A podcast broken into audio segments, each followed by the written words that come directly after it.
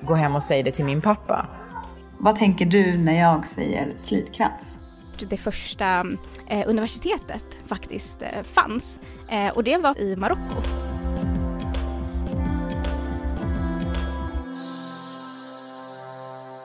Välkomna till RFSUs poddserie om det nya idéprogrammet och ett avsnitt om ett ämne som ligger mig väldigt nära hjärtat, sexualupplysning.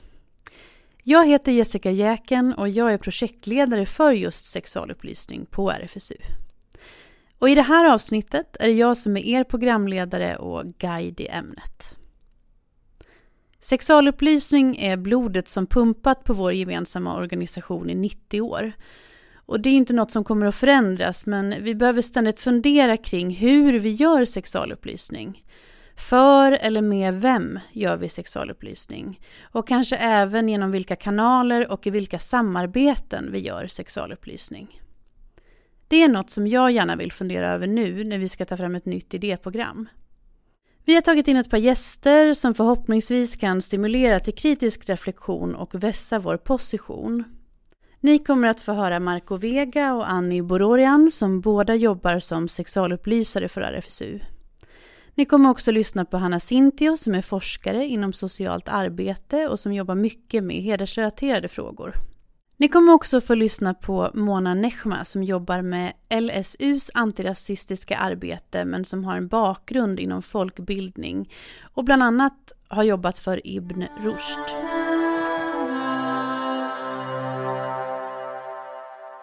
Jag heter Hanna Sintio och jag är forskare i socialt arbete. Jag har också en lång praktisk erfarenhet av att jobba med frågor som handlar om det vi kanske kan kalla för hedersrelaterad problematik. Men, eh, det inbegriper ju många olika eh, teman och ämnen. Och det har jag jobbat med i Sverige på många nivåer men också utanför Sverige. Eh, framförallt i Mellanöstern och Nordafrika. Det som kanske har varit min fråga inom citationstecken i, i relation till RFSU då. Att man har ett väldigt rättighetsbaserat perspektiv också när det gäller eh, rätten till den egna kroppen, att bestämma över den egna kroppen, rätten till sexualiteten och så. Att det inte är en självklarhet för alla heller. Utan att eh, det kan vara så att man går in i ett rum där det sitter någon som har en helt annan erfarenhet. Att den här rättigheten, den här ovillkorliga rätten till din egen kropp och din egen sexualitet och så. Det är inte det jag upplever när jag går hem, ut ur det här rummet och hem, eh, in i vilken nu kontext jag befinner mig i. Sen kan det handla om vad mina föräldrar eller vad min släkt säger till mig, att du får inte lov att ha sex innan du är gift. Det kan handla om vilka kompisar jag umgås med eller hur, hur tonen är, liksom, hur kulturen är på skolan eller platsen där jag bor. Att om jag berättar att jag är homosexuell så blir jag ihjälslagen eller mobbad. Alltså, men att det inte är en självklarhet att de här rättigheterna som vi pratar om som principer är en verklighet för alla som vi möter. Och det tänker jag att, att den insikten är viktig att ha med sig in i eh, arbetet och att, att, ha tillräckligt mycket fantasi för att tänka så här, men vad gör det med den som sitter och lyssnar på det jag säger eller tar emot, tar emot det här som jag ska berätta om idag? Hur kan jag paketera det jag har att säga Eh, på ett sätt som gör att det blir relevant för alla. För jag tänker att det handlar inte om att kompromissa och börja tänka så här, men det kanske inte är så att vi ska prata så mycket om rättigheter eller att börja förhandla kring kärnbudskapet som är att alla har rätt att bestämma över sin egen kropp och sin sexualitet och så vidare. Det är inte det, är inte det att vi ska, tänker eller vi eller RFSU ska tona ner det. Men man måste tänka på, tror jag, hur man levererar den typen av anspråk så att det fortfarande har en, en koppling till verkligheten. När det gäller hur många som är utsatta så eh, tänker jag själv att det är väldigt svårt att sätta siffror egentligen på någonting som handlar så mycket om subjektiva upplevelser. Därför att du kan ju ha två personer framför dig som lever ungefär med samma begränsningar eller samma förutsättningar. Men som upplever sin situation helt olika. De skulle beskriva den på helt olika sätt. Och en kanske känner sig utsatt och begränsad och den andra säger att så här är livet och det är inte konstigare än så. Men om vi ska försöka titta på de siffror som finns så skulle jag säga att den, den, senaste undersökningen och den hittills största undersökningen som är gjord i Sverige, där varierar siffrorna. Eh, där, där har man gjort en undersökning bland niondeklassare och ställt frågor bland annat om det här med kyskhet och oskuld. Och då är det kring 10% i Stockholm och Göteborg som säger att Eh, det förväntas från deras släkt och deras familj att de ska vara oskulda när de gifter sig och de får inte lov att ha en relation innan äktenskapet. I Malmö är siffrorna nästan dubbelt så höga, över 20% av ungdomarna som svarar på det här sättet. Hur man än ser på enkätundersökningar och, och liksom exakthet i procent och så, så tänker jag att vi kan konstatera att det här är inget marginellt. Det är ingen fråga som man kan liksom tänka att det berör ett litet fåtal personer, utan det är en stor andel ungdomar runt omkring i Sverige idag som inte upplever att de får lov att ha relationer och sex på, på sina egna villkor. Sen att man inte får lov att ha det behöver inte betyda att man inte har det. Så, men det är också en sak som är viktig att komma ihåg att för en del ungdomar så är det här, eh, man kan säga lite, lite tjusigt då, en, en internaliserad norm, alltså att de själva delar den här uppfattningen också. Att deras egen bild är att det här är någonting jag ska vänta med och som jag vill vänta med och som inte är aktuellt nu. Och, och, och det blir också en utmaning, tänker jag, för den som går in i ett rum och ska prata om sexualitet och relationer, att, att visa respekt också för det ställningstagandet. För att bli inkluderande så handlar det inte om att kompromissa med kärnbudskapet och börja prata mindre om rättigheter eller ta bort vissa rättigheter. Det är inte det, tänker jag, utan att benämna det glappet som kan finnas. Att ha förståelse för att det man säger när man går ut och pratar väldigt rättighetsbaserat eh, inte med självklarhet är verkligheten för många. Och då måste man, tänker jag, ha modet och, och beredskapen att benämna att det kan finnas ett sånt glapp. Och, och eh, för det första sätta ord på det, vilket betyder att man erkänner den erfarenheten hos personer man pratar med och till. Eh, att de också blir sedda och hörda och inkluderade i samtalet eller i berättelsen om, om, om vad sexualitet är för någonting och ska vara för någonting.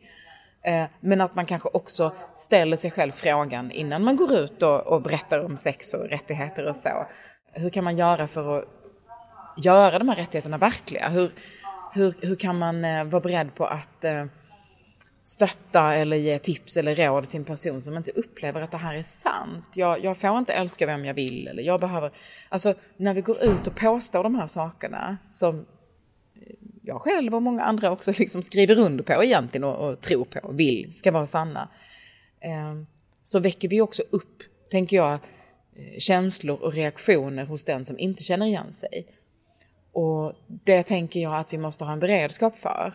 Det kanske inte är så att den enskilda RFSU-informatören måste ha beredskap för att ta hand om eh, behoven eller eh, problemen hos en enskild elev i ett klassrum till exempel. Men jag tänker att den sexualupplysning som sker måste finnas i en kontext. Det måste vara så att går jag ut i en klass till exempel så måste skolan ha en beredskap och fånga upp eh, de reaktioner eller behov eller här, tankar som eventuellt kan komma efteråt som till exempel kan handla om att det jag fick höra i klassrummet, det känner jag inte igen mig i. Det här är inte så för mig. Jag skulle behöva prata om detta. Jag behöver stöd, jag behöver hjälp, jag behöver diskutera eller hitta ett sätt att förhålla mig till att det här är inte min verklighet.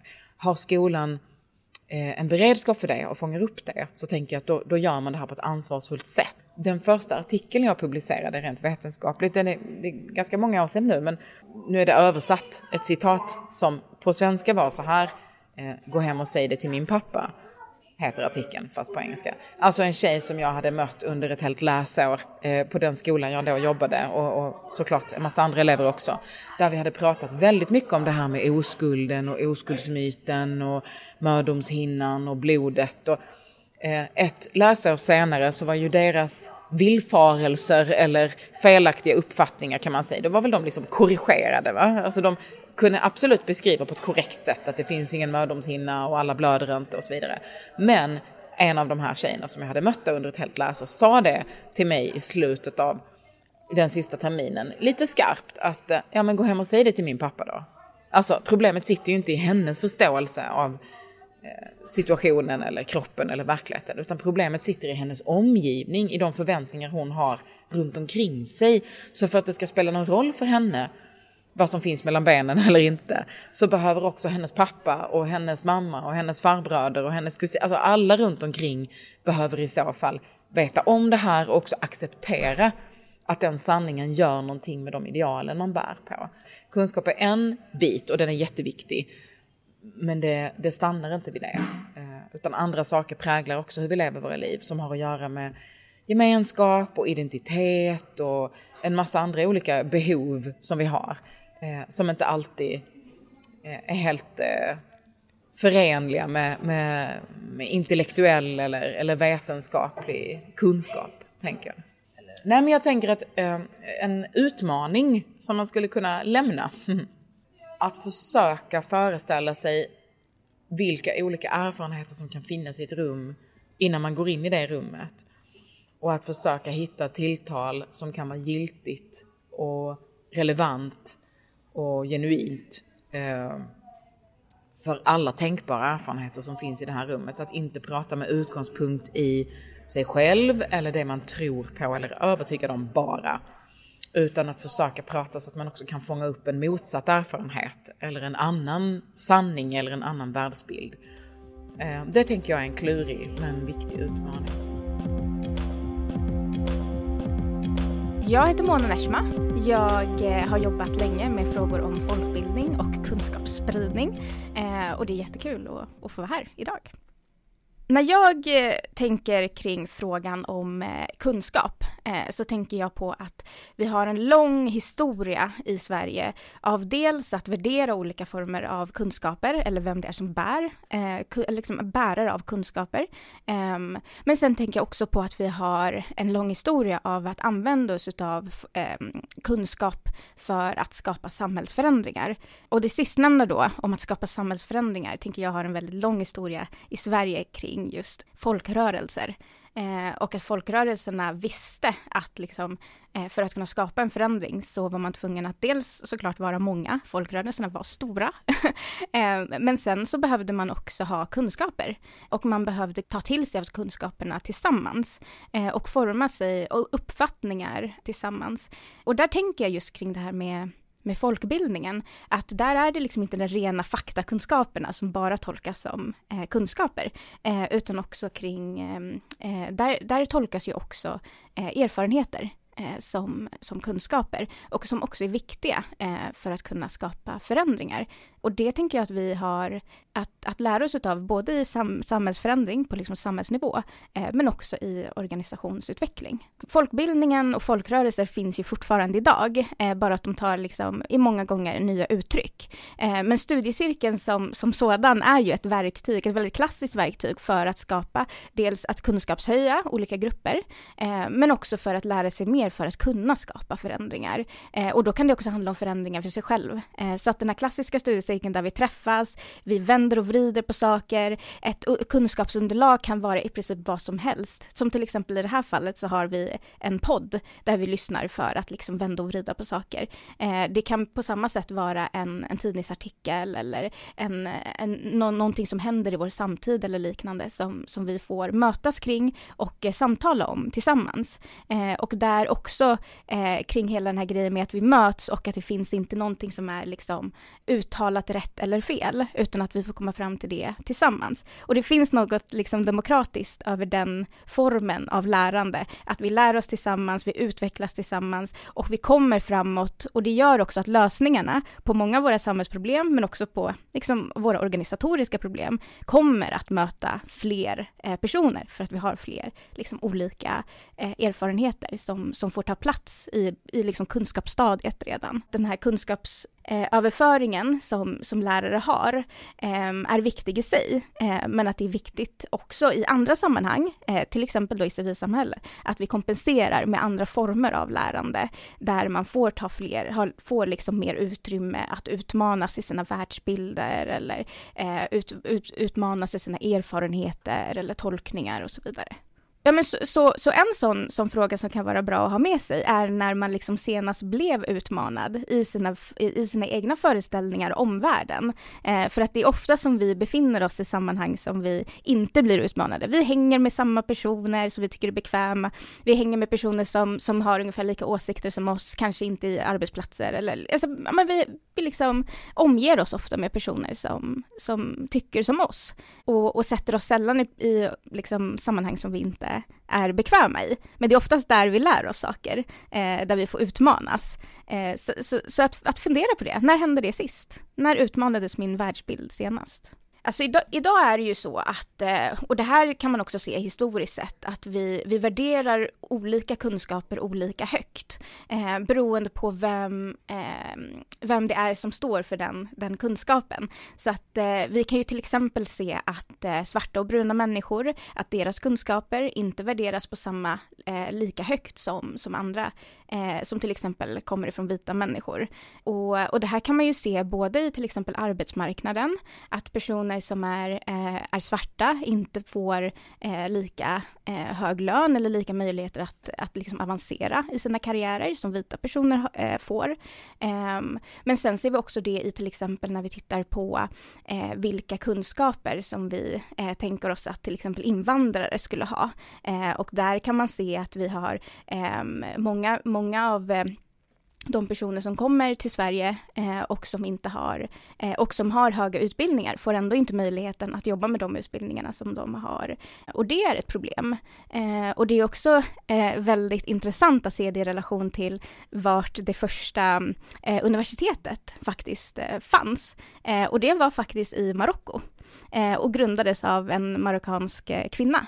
Eh, så att det är väldigt liksom roligt, eller men det är intressant att tänka så här, vart kom det här högutbildningstänkandet ifrån? Och att nu har vi tagit ifrån det, eh, tagit det ifrån människor som kommer ifrån till exempel de regionerna eh, i, i världen. Eh, det, här, det här kommer ju från en, liksom en kolonial föreställning om att det är vita personer som har kapacitet att skapa kunskap eh, och att det är icke-vita grupper som då är mottagare av, av kunskaper. Eh, och den här bilden av vem det är som bär kunskap kunskaper har ju också varit central i, i liksom svensk och liksom europeisk kunskapsproduktion. Sen så räcker ju faktiskt inte kunskap hela vägen. Eh, vi behöver kunskap för att veta vart vi står någonstans, vi behöver veta eh, hur, hur eh, vad vi tänker om saker, vi behöver bilda oss åsikter om frågor. Eh, men sen måste det komma till någon form av aktion. Eh, och det är där vi ser också förändringar, att förändringar kan börja ske. Eh, här finns det väldigt mycket verktyg som man kan ta del av.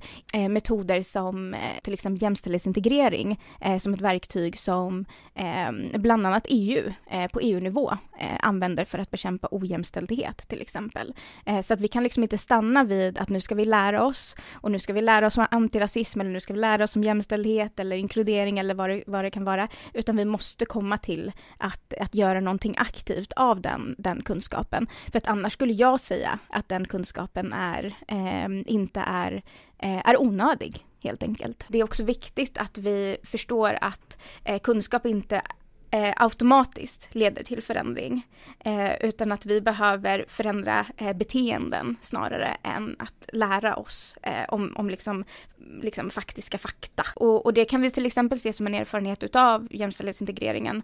Ehm, där, där det mindre handlar om att vi ska lära oss mer om jämställdhet och mer handlar om att förändra de, de praktiska eller liksom hur, hur vi beter oss som, som människor. Vilka beslut vi tar dagligen eller ehm, eh, vilka tankar eh, vi får om vi ser till exempel en människa eh, och sen agerar utifrån det. De erfarenheterna vi har ifrån jämställdhetsintegrering eh, är ju att vi sällan, eller att vi sällan eh, så leder ju kunskapshöjning eh, till någon form av ehm, eh, förändring i samhället eh, när det kommer till eh, organisationers ansvar eller liknande.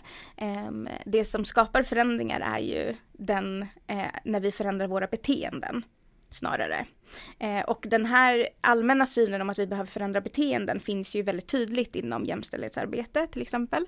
Eh, men vi har inte den Eh, eller synen på förändring inom eh, diskriminering eh, med, med fokus på hudfärg. Så hudfärgsbaserad diskriminering. Eh, utan där pratar man mycket oftare om till exempel moraliska, eh, att det är fel att vara rasist eller att det är liksom, ehm, eh, man vill sällan identifiera sig med att vara rasist eller liksom, det är väldigt känsligt att bli kallad att man har liksom sagt någonting rasistiskt eller liknande.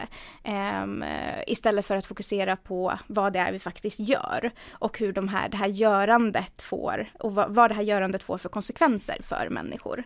Eh, och där tror jag att det finns en väldigt skillnad i hur vi ser på olika eh, kunskaper om diskrimineringsgrunder och hur vi kan bekämpa eh, diskrimineringen eh, mot olika grupper.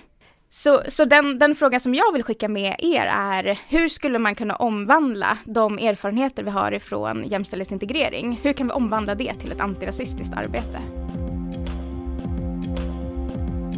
Okej, Marco, vad tänker du när jag säger slitkrans? Oh, jag tänker flera saker. Eh, en av de sakerna jag tänker på det är att det är ett nytt begrepp och att det är bra att den ersätter du vet, det gamla begreppet som fortfarande används ute i skolor, till exempel när jag möter unga. Den här mödomshinnan. Eh, mest för att den faktiskt förklarar mer anatomiskt hur den här kroppsdelen ser ut som en slidkrans, en krans som sitter liksom i könsorganet, slidan. Och inte en hinna som ska gå sönder som är den här myten. Men jag tycker mest att den är ju spännande för att eh, den ifrågasätter ju hela den här idén du vet om att eh, eh mödomshinnan är ett eh, tecken på oskulden, eh, på kvinnan och hon ska vara en ren, en oskuld, en ren kvinna som ska då ges bort till mannen. Du vet hela den här patriarkala idén som finns kring att eh, kvinnan ska vara den fina, eh, rena, eh, icke-sexuella varelsen eh, och, mm. och aldrig det kravet på mannen, tänker jag. Eh, så att jag gillar, jag gillar begreppet. Den är, den är bra, den är spännande men den är svår att och, och liksom få andra människor att, att köpa. Eh, det hade varit spännande mm. om vi hade kunnat verkligen så ersätta den helt så att unga säger mödomsvaten, va? Mödomshinna, har aldrig hört talas om det. Vi är inte riktigt där men jag hoppas att vi rör oss mm. ditåt och att vi också vågar prata om begreppet eh, oskuld exempelvis. Och, och, när vi ändå pratar, liksom, för nu är jag inne på sexualupplysning, tänker jag. Vem, vem, är det vi ska upplysa om de här sakerna om? Vad tänker du? Vem är det som ska um, ha all den Jag tänker, vem ska inte ha den här kunskapen? Jag tror det finns en förväntan du? på att det ska vara de unga, precis som du säger, vilket de självklart behöver. Men jag skulle väl säga att vi alla behöver sexualupplysning uh, eller undervisning eller vad man, kan, vad man brukar kalla det för.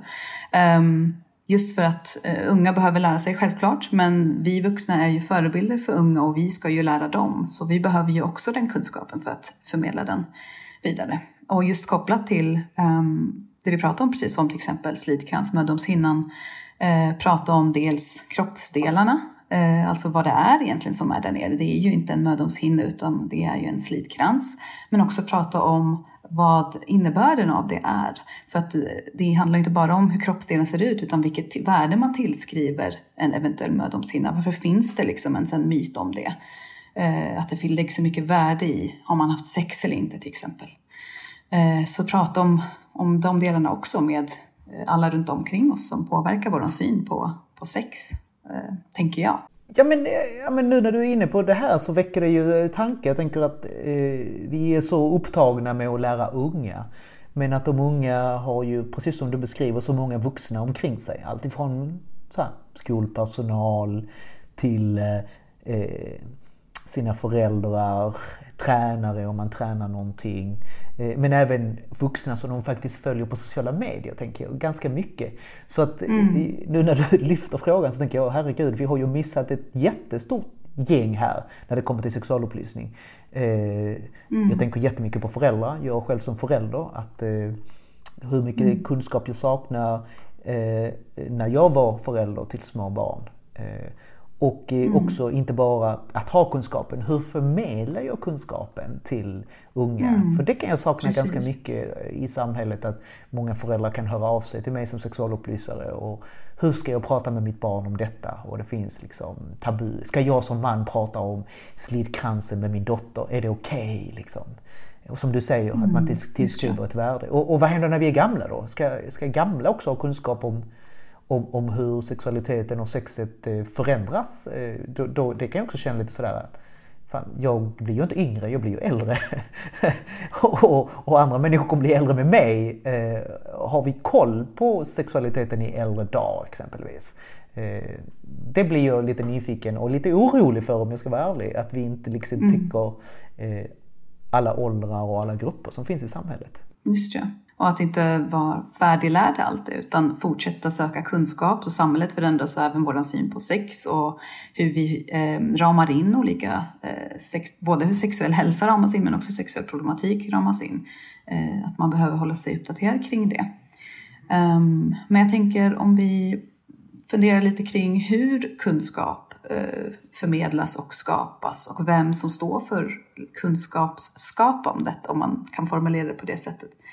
Um, vad, vad, tänker du Marco kring? Alltså det finns ju en vinst med att prata om du vet så här den egna erfarenheten, tänker jag. Den är viktig också, att få berätta om mina egna erfarenheter eh, av sex och sexualitet. Eh, men ibland tenderar vi, tycker jag, att eh, fastna för mycket vid det. Eh, att vi kanske också behöver det där evidensbaserade.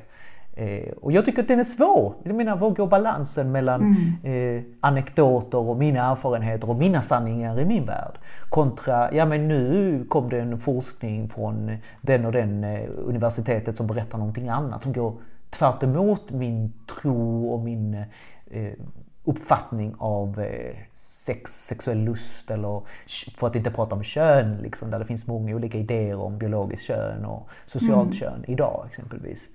Ehm, så jag är kluven där. Eh, men jag tycker att, eh, mm. så här kan jag säga, en av de viktigaste sakerna är att vi inte tappar individers egna berättelser. Att det inte, för annars så blir vi som organisation blir vi någon sorts myndighet och det tycker inte jag att vi ska vara. Utan vi ska vara en en, en medlemsorganisation, vilket innebär att det är en organisation som bygger på människor och människors egna upplevelser, tänker jag. Hur, hur, hur landar det hos dig? Vad väcker det hos dig?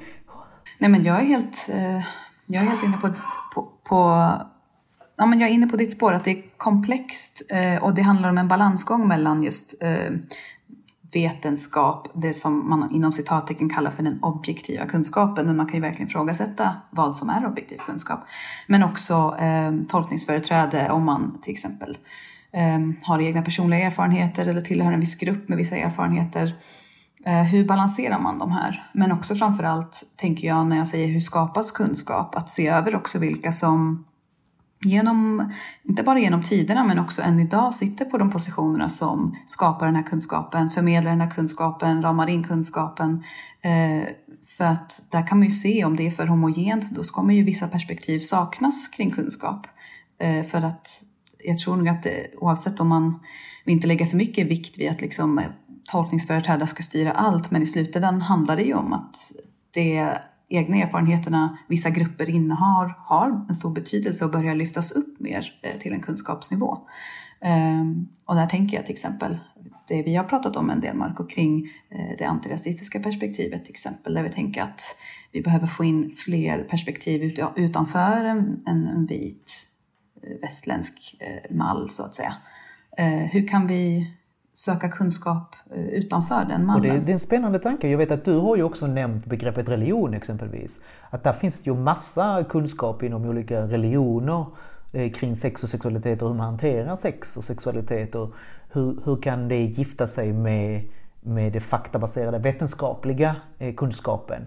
Mm. Och det är en mm. utmaning. Det är en utmaning mm. att inte säga eh, du har fel utan snarare vad tror ni på och vad tänker ni och på vilket sätt så baseras eh, den kunskapen på och med den analysen då som du var inne på. Att titta på det med både eh, utifrån ett antirasistiskt perspektiv, se det utifrån ett könsperspektiv, våga också se det utifrån ett åldersperspektiv. Alltså det finns flera olika mm. nivåer där vi måste ha olika linser och våga titta på, tänker jag. Eh, för att mm. det ska vara så inkluderande som möjligt. För jag tänker att upplysningen eller kunskapen mm. måste vara för alla så att det ska gagna individerna och de olika grupperna vi vänder oss till, tänker jag. Mm, precis. Och det här med religion har jag ju funderat en hel del på, inte för att jag själv är så sakkunnig inom religion, utan där kan man ju tänka en blandning av vetenskap eh, kanske personer med egna erfarenheter eller, och också personer som är kunniga inom till exempel teologi. Hur kan man förena eh, samtal om sexualitet med en religiös tro? Eh, det kan ju de som är kunniga inom det här svara på och kunna formulera det på ett sätt så det inte bara blir att sexualundervisning eller samtal om sex är bara förenligt med liksom en svensk sekulär syn eller en skandinavisk sekulär syn på, på hur man ska leva ett, ett liv. Liksom. Utan eh, kunna in, inkludera olika perspektiv utifrån om man skulle vara till exempel muslim eller kristen troende eller eh, om man har andra erfarenheter och bakgrunder. Hur kan man liksom vidga synen på, på hur sex kan ta sig uttryck mm. i en mm. människas liv. Och, och jag tänker att idag i den här moderna världen vi lever i med liksom så här, digitala plattformar och sociala medier. Att, att just den här möjligheten att nå grupper som vi kanske förr inte nådde, lite som du beskriver, liksom, någon som är väldigt troende. Att det är väldigt svårt för oss som organisationer plötsligt trampa in på kyrkan och säga hej, vi skulle vilja ha lite sexualupplysning. Är ni med? Det blir ju väldigt konstigt. Eh, att nu faktiskt vi har digitala plattformar att eh, mötas på, tänker jag.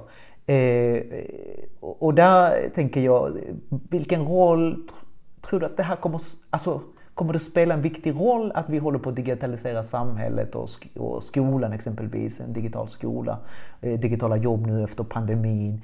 Kommer det vara till en fördel eller en nackdel eller är det både och? Har du någon idé kring hur digitaliseringen påverkar sexualupplysningen i en, i en snar framtid? Ja, jag tror det är både och. Som vanligt, aldrig ett tydligt svar. Alltid ska det vara både och. Men um, det är väl eh, både och. Alltså dels som du säger, öppna upp möjligheter för att nå ut till andra grupper man annars inte når till. tycker jag, tror jag är en stor styrka. Eh, samarbeta också med andra grupper eller så, organisationer eller vad det kan vara som man liksom hittar och kan söka sig till och skapa kontakter på helt andra sätt och få ut kunskapen på ett helt annat sätt. Eh, jag tänker på också personer som kanske lever i hederskontexter, som kanske inte får vara med i sexualundervisning, hur man kan nå de grupperna genom digitala eh, kanaler och så vidare. Eh, så jag tror verkligen man ska använda sig av det digitala som en stor mm. styrka. Men ett men här också, så som vi brukar prata om digitala kanaler, att också lära hur man orienterar sig i den digitala världen. Eh, källkritik till exempel blir nog en super, super viktig grej att trycka på. Och jag skulle också vilja slänga in och säga att vi, jag, kan, jag gillar hela idén där FSU kommer som pionjärer och nästan rebeller, du vet, med ottar på mm. folk, eh, Folkets eh, park eller olika Folkets hus och trotsade lagar för rättigheter och möjligheter. Jag vill ha lite Lite ja, jag, lite, jag, vill ha tillbaka den känslan av att med kunskap och med vetenskap i ryggen men också en vilja till att vi vill eh, ge människor frihet att vara, välja och njuta. Det som fastnat i mig efter att jag har lyssnat är just det här med tilltal, relevans, mod och bemötande och hur viktigt det är. Och jag undrar lite så här, hur har vi ett tilltal som gör oss relevanta och hur är vi på ett sätt där vi vågar möta människor där människor är? Hur ser vi till att behålla vår evidensbaserade kärna som jag tänker är superviktig? Men det känns också jätteviktigt att samtidigt ta ansvar genom vårt sätt att göra saker på. Att liksom erkänna olika erfarenheter i de rum vi är i. Och jag tänker också på vikten av det här med att se till att vi har en bredd av berättelser med oss i vår sexualupplysning. En annan sak som jag tänker på är det här med ålder. Jag tänker att det är viktigt att vi inte bara tänker på sexualupplysning till unga utan också på sexualupplysning till ungas vuxna. Och på sexualupplysning som liksom är till för vuxna bara i olika åldrar av att vara vuxen. För RFSU jobbar ju med sexualitet genom hela livet för allas rätt att vara, välja och njuta och jag tänker att det är viktigt att det syns och görs och är tillgängligt och relevant för många. Och är det det så tänker jag att det är också det som gör att vi fortsätter och är relevanta. Och efter att jag har lyssnat och tänkt nu så tänker jag ju också såklart jättemycket på vad fastnar i dig efter att, efter att du har lyssnat på det här. Hoppas att du ser mer och fler saker. Gå in på rfsu.se och klicka på idéprogrammet. Där hittar du tider då vi arrangerar poddsamtal på tema sexualupplysningen i idéprogrammet. Men där finns också material att ladda ner så att ni kan göra ett poddsamtal i anslutning till exempel till ett styrelsemöte i er förening. På sidan finns också en länk där du kan lämna in din egen eller din förenings inspel till idéprogrammet.